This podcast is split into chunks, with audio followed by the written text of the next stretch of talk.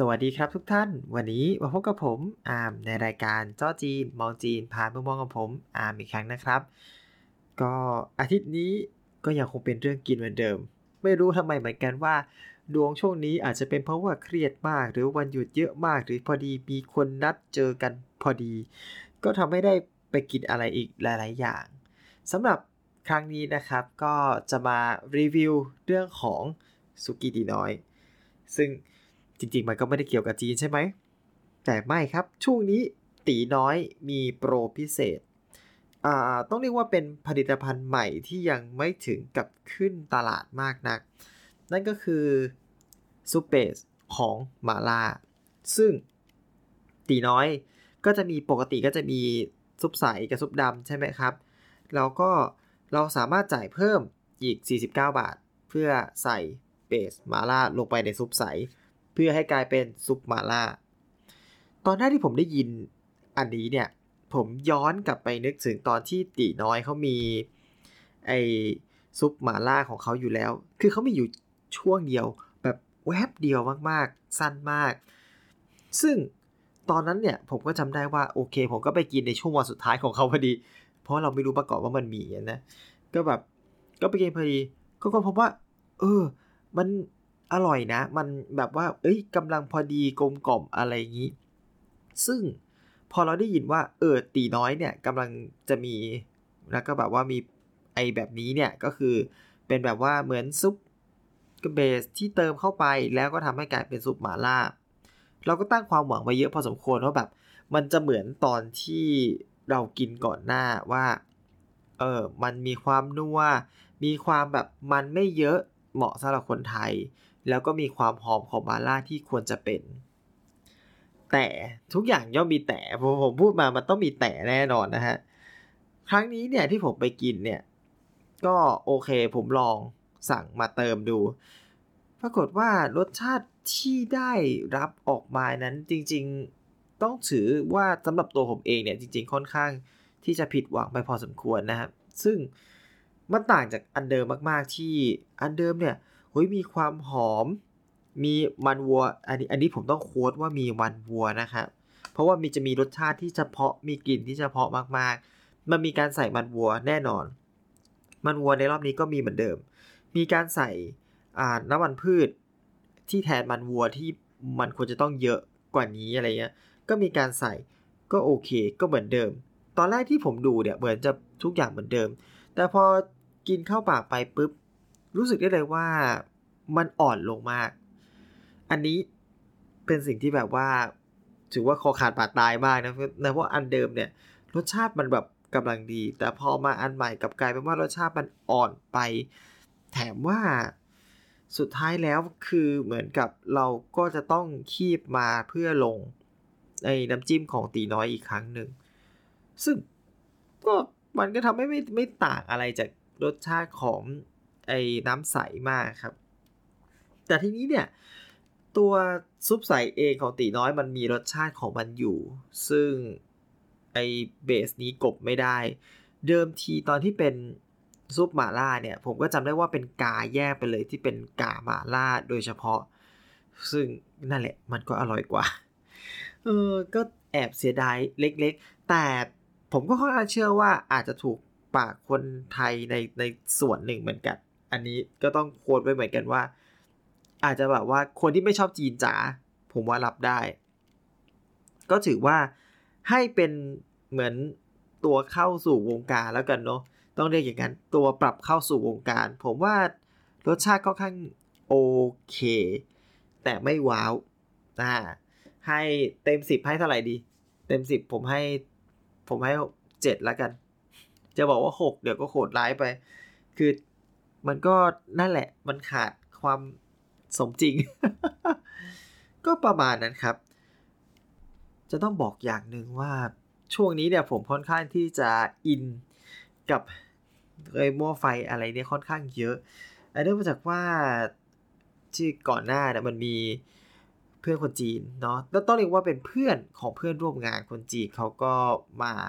เซอร์เวยเขาอยากว่าว่าเขาอยู่ที่จีนเปิด ร้านอาหารอยู่แล้วเขาอยากเซอร์เวยว่าแบบเออมาทำอะไรที่จะทำร้านอาหารเพิ่มขึ้นได้ ซึ่ง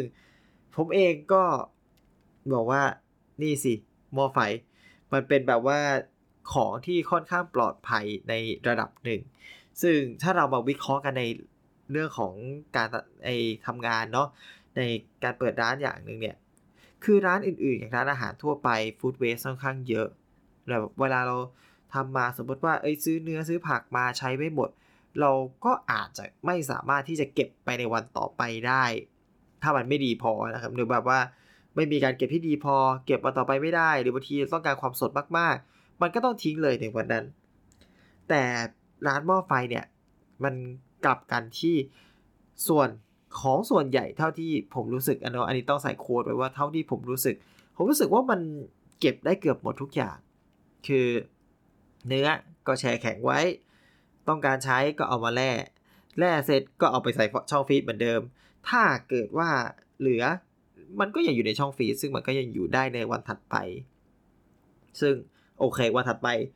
เราก็สั่งของให้น้อยลง ซึ่งมันก็จะทำให้ food waste มัน balance พอดีอีกอยู่ดีอะซึ่งแบบว่าไอเรื่องของอย่างซุปอย่างนี้อ่าใช่ไหมซุปต่างๆ ที่เรามีซุปต่างๆ มันก็สามารถเก็บไว้ได้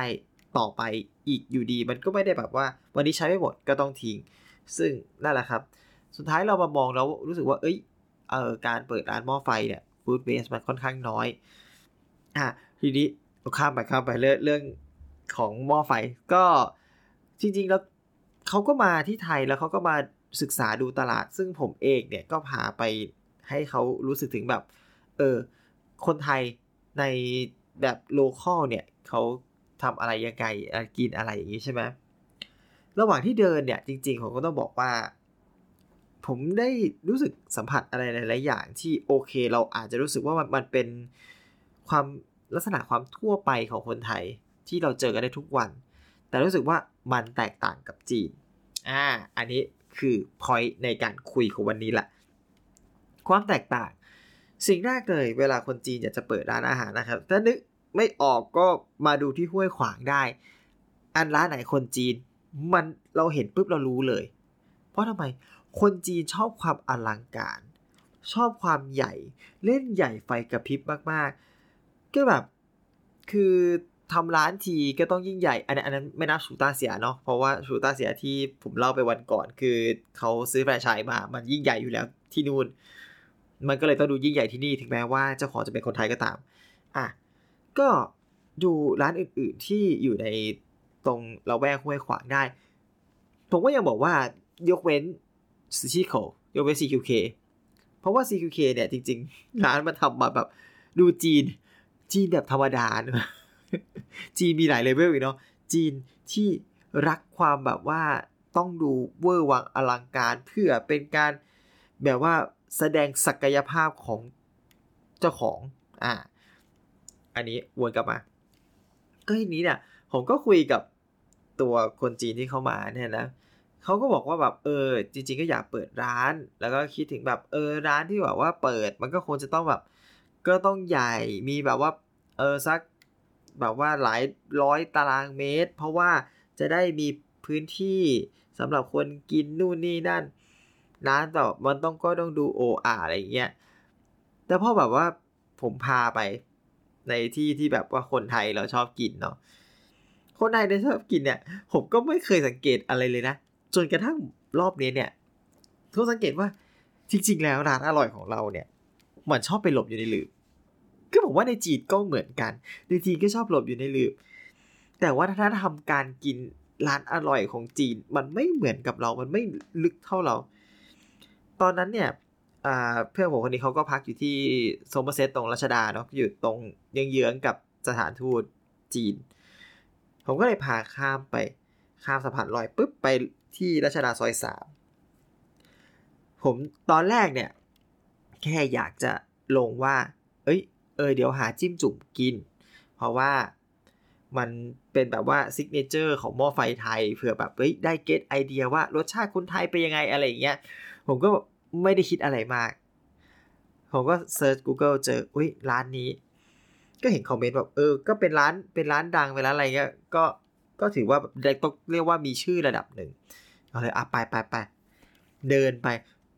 จำได้ว่าเดินไปลึกมาก ลึกแบบลึกมากไม่เคยมามาก่อน เดินตาม Google Map ล้วนๆ Google Map บอกให้เดินยังไงเดินอย่างนั้นเลย ก็พอไปถึง คือเดินไปลึกไม่พอ พอไปถึง ที่นั่งเต็ม คือมันลึกมากแล้วนะ มันไม่ใช่แบบที่ที่ปกติเราจะมากันนะเขาบอกที่นั่งเต็ม ก็อะ แต่พอดีก็คือไปถึงปุ๊บมีคนออกพอดีเราก็เลยไม่ต้องรอ ก็โอเคก็ได้กินอะไรเงี้ยก็ทำให้เพื่อนคนจีนก็ได้เห็นว่า คือจริง ๆแล้ว คนไทยที่แบบว่า ร้านอร่อยยังไง เราก็จะตามไปกิน อันนี้เป็นเรื่องหนึ่ง ข้อที่สองร้านนี้สภาพเป็นยังไง ร้านนี้สภาพก็คือเต็นท์ธรรมดาผ้าใบโง่ๆเลย แล้วก็โอเคร้านนี้มีตึกเป็นของตัวเองสองคูหา ก็แบบเนี่ยมีแค่เนี้ย แต่อยู่สองฝั่งถนนนะ ก็คือฝั่งเต็นท์ที่เป็นเหมือนลานจอดรถด้วย แล้วก็ไอ้ตรงตึกสองคูหานั้น คือกินได้ทั้งสองฝั่ง ก็บอกคนจีนว่าเนี่ย เนี่ย ก็ดูสิแบบว่า เออ คนไทยเนี่ยช่างสรรหาในการกิน เอาจริง ๆ ไม่จำเป็นจะต้องแบบ เฮ้ยเดินทางสะดวกมากหรืออะไรมาก ผมว่าผมว่าสิ่งหนึ่งที่สำคัญกว่าการเดินทางสะดวก การเดินทางสะดวกเป็นหนึ่งปัจจัยที่อาจจะทำให้โอเคคนมาเยอะขึ้นหรืออะไรเยอะขึ้น แต่ผมว่าสุดท้ายแล้วสิ่งที่จะดึงคนไทยไว้ได้ มันก็มีอยู่แค่อย่างเดียว นั่นคือรสชาติของอาหาร ต่อให้คุณจะทำร้านให้ดูอลังการงานสร้างขนาดไหน มันไม่สำคัญเลย เพราะว่าคนไทยจะมาถ่ายรูปกันอยู่แค่อาทิตย์เดียว สิ่งที่สำคัญที่สุดคืออาหารของคุณนั้นอร่อยหรือเปล่า อีกอย่างหนึ่งผมว่าน่าจะต้องงานก็คือต้องเวทเหมือนกันก็คือราคาที่เหมาะสม คือชูต้าเสียเนี่ยผมจำได้ว่าวันแรกเนี่ยจองคิวกันยาวมาก อันนี้เท่าที่อ่านผ่านๆในฟีดนะ แต่วันที่ผมไปกินวันก่อนอะก็ไม่ได้แบบก็ไม่ได้มีคนต่อไปถึงปุ๊บจริง ๆ ถ้าถ้ามีไม่เกินสี่คนก็คือได้โต๊ะเลย ซึ่งวันนี้เนี่ยผมก็คุยกับเพื่อนคนจีนอีกกลุ่มหนึ่งก็เพื่อนคนจีนที่อยู่ไทยมานานเขาก็บอกชูต้าเสียจริงๆมันแพงก็เอาจริงๆมันก็แพงแหละมันก็มันก็ราคาสูงอยู่อะไรเงี้ยซึ่งถ้าผมคิดย้อนกลับไปที่บินที่เรากินในวันนั้นเนี่ย มันก็สูงแหละ แต่ว่าจริงๆแล้วผมว่ามันมันเหมาะกับการกินแบบสี่คน คือหารกันแล้วมันรู้สึกโอเค เออแต่ถ้ากินเดี่ยวๆกินสองคนนี่ผมว่าไม่ไหวไม่สู้จริงๆราคาแรงมากเออก็มันก็ประมาณนั้น อะก็วนกลับมาที่สิ่ง get ไอเดียที่เราพาเขาไปเดินที่ต่างๆเรารู้สึกว่า เออ เนี่ย คนไทยเราจริงๆเป็นแบบนี้แหละ การเปิดร้านอาหารกับคนไทยอะ เหมือนจะง่าย แต่ก็ไม่ง่าย ใช่ไหมคือการจะทำให้ร้านคุณอร่อย นั่นเป็นข้อหนึ่งนะเป็นพื้นฐานที่สำคัญมาก เปิดร้านอาหารทำอาหารไม่อร่อย มันก็ไม่มีใครมา 2. พิกัด พิกัดเนี่ย ร้านนี้ตัวอย่างร้านที่ชัดเจนมาก มันอยู่ข้างในมันลึกมาก พิกัดมันไม่ได้ดีเลย แต่ว่าโอเคอาจจะมีดีที่ว่ามีที่จอดรถอยู่ติดกัน โอเค มันก็ทำให้คนที่ขับรถมา มันก็สะดวกนิดนึง แต่แค่แบบว่าพิกัดไม่ได้จำเป็นที่จะต้องแบบโอ้ไปอวดว่าอยู่ข้างถนนหรืออะไร เพราะว่าคนไทยก็ใช้ชีวิตไม่ได้เหมือนคนจีนที่ เอ้ย เราเดินข้างถนนแล้วเราก็เข้าข้างถนนเลย ถ้าอันนี้อันนี้ผมจะบอกเลยว่าถ้าสังเกตที่ห้วยขวาง จะเป็นแบบนี้ตลอดจะชอบตึกข้างถนน แล้วก็เปิดร้านก็ไม่ได้แบบเนี่ยก็สไตล์คนจีนเนี่ยส่วนเราอยู่ข้างใน ซอยไปลึกแค่ไหน ไม่กลัวกลัวไปแล้วไม่อร่อย เป็นเรื่องจริงใช่ไหมเป็นเรื่องจริงใช่ไหมเออก็เนี่ยแหละ แล้วเสร็จอีกอย่างหนึ่งที่ผมรู้สึกว่า เออ คนไทยค่อนข้างที่จะที่จะซีเรียสจะไม่จะจะเรียกว่าซีเรียสก็ก็กระไรอยู่ ก็ต้องเรียกว่าการบริการของร้าน ที่จะต้องบอกว่า โอเคที่จีนเนี่ย มันจะมีการบริการที่เป็น character อย่างนึงที่แบบ เหมือนแอร์ถูกฝึกมาแบบทุกอย่างมันต้องเป๊ะมันต้องนั่นนี่อะไรอย่างเงี้ยแต่คนไทยจริง ๆ ก็แบบว่า เราไม่ได้หวังว่าโอเคการบริการดีมันเป็น perk อย่างหนึ่งมันเป็นสิ่งที่ดี แต่ว่า เราบอกว่าการบริการที่เป็นกันเอง อันนี้แหละ ที่สำคัญที่สุดของคนไทยบอกเนี่ยผมก็ให้ไอเดียไอเดียกับ คนจีนไปเลยว่าอ่าถ้าคิดจะเปิดร้านเนี่ยโจทย์ที่ต้องตีให้แตกสำหรับคนพื้นที่เนี่ยไม่ได้มีอะไรมาก มีอยู่แค่เนี่ยโอเค ถ้าอยากได้คนเยอะขึ้นขึ้นห้าง มันก็ได้ มันก็ไม่ได้มีปัญหาหรอก แต่ถามว่างบพอหรือเปล่าที่จะขึ้นห้างสู้หรือเปล่าแค่นั้นแหละ อืม แต่สำหรับคนไทยแล้ว ผมว่าไม่มีอะไรนอกไปกว่ารสชาติ รสชาติโดดเด่น ก็คือจบ รสชาติไม่โดดเด่น ก็คือ เหมือนกันจบในอีกแบบ อันนี้ผมไม่รู้เหมือนกันว่าทุกท่านมีความเห็นยังไงบ้างนะในประเด็นนี้นะครับ ผมอาจจะมองผิดเพราะว่าโอเค ผมอาจจะไม่ได้เป็นสายการตลาดหรือว่าสายของด้านอาหารมากนะแต่อันนี้คือต้องบอกว่ามันเป็นมันเป็นความรู้สึกที่เราไปเจอมาแล้วผมรู้สึกว่า เออเออเราน่าจะทำแบบนี้แหละ ที่แบบมันเป็นแนวคนไทยที่มันอยู่ใน พื้นที่จริง ๆ เป็นท้องที่จริงโลเคอลจริง ๆ มันก็เป็นประมาณนี้แหละครับ โอเคก็วันนี้ก็มีถือว่าเอาสองเรื่องมายำรวมกัน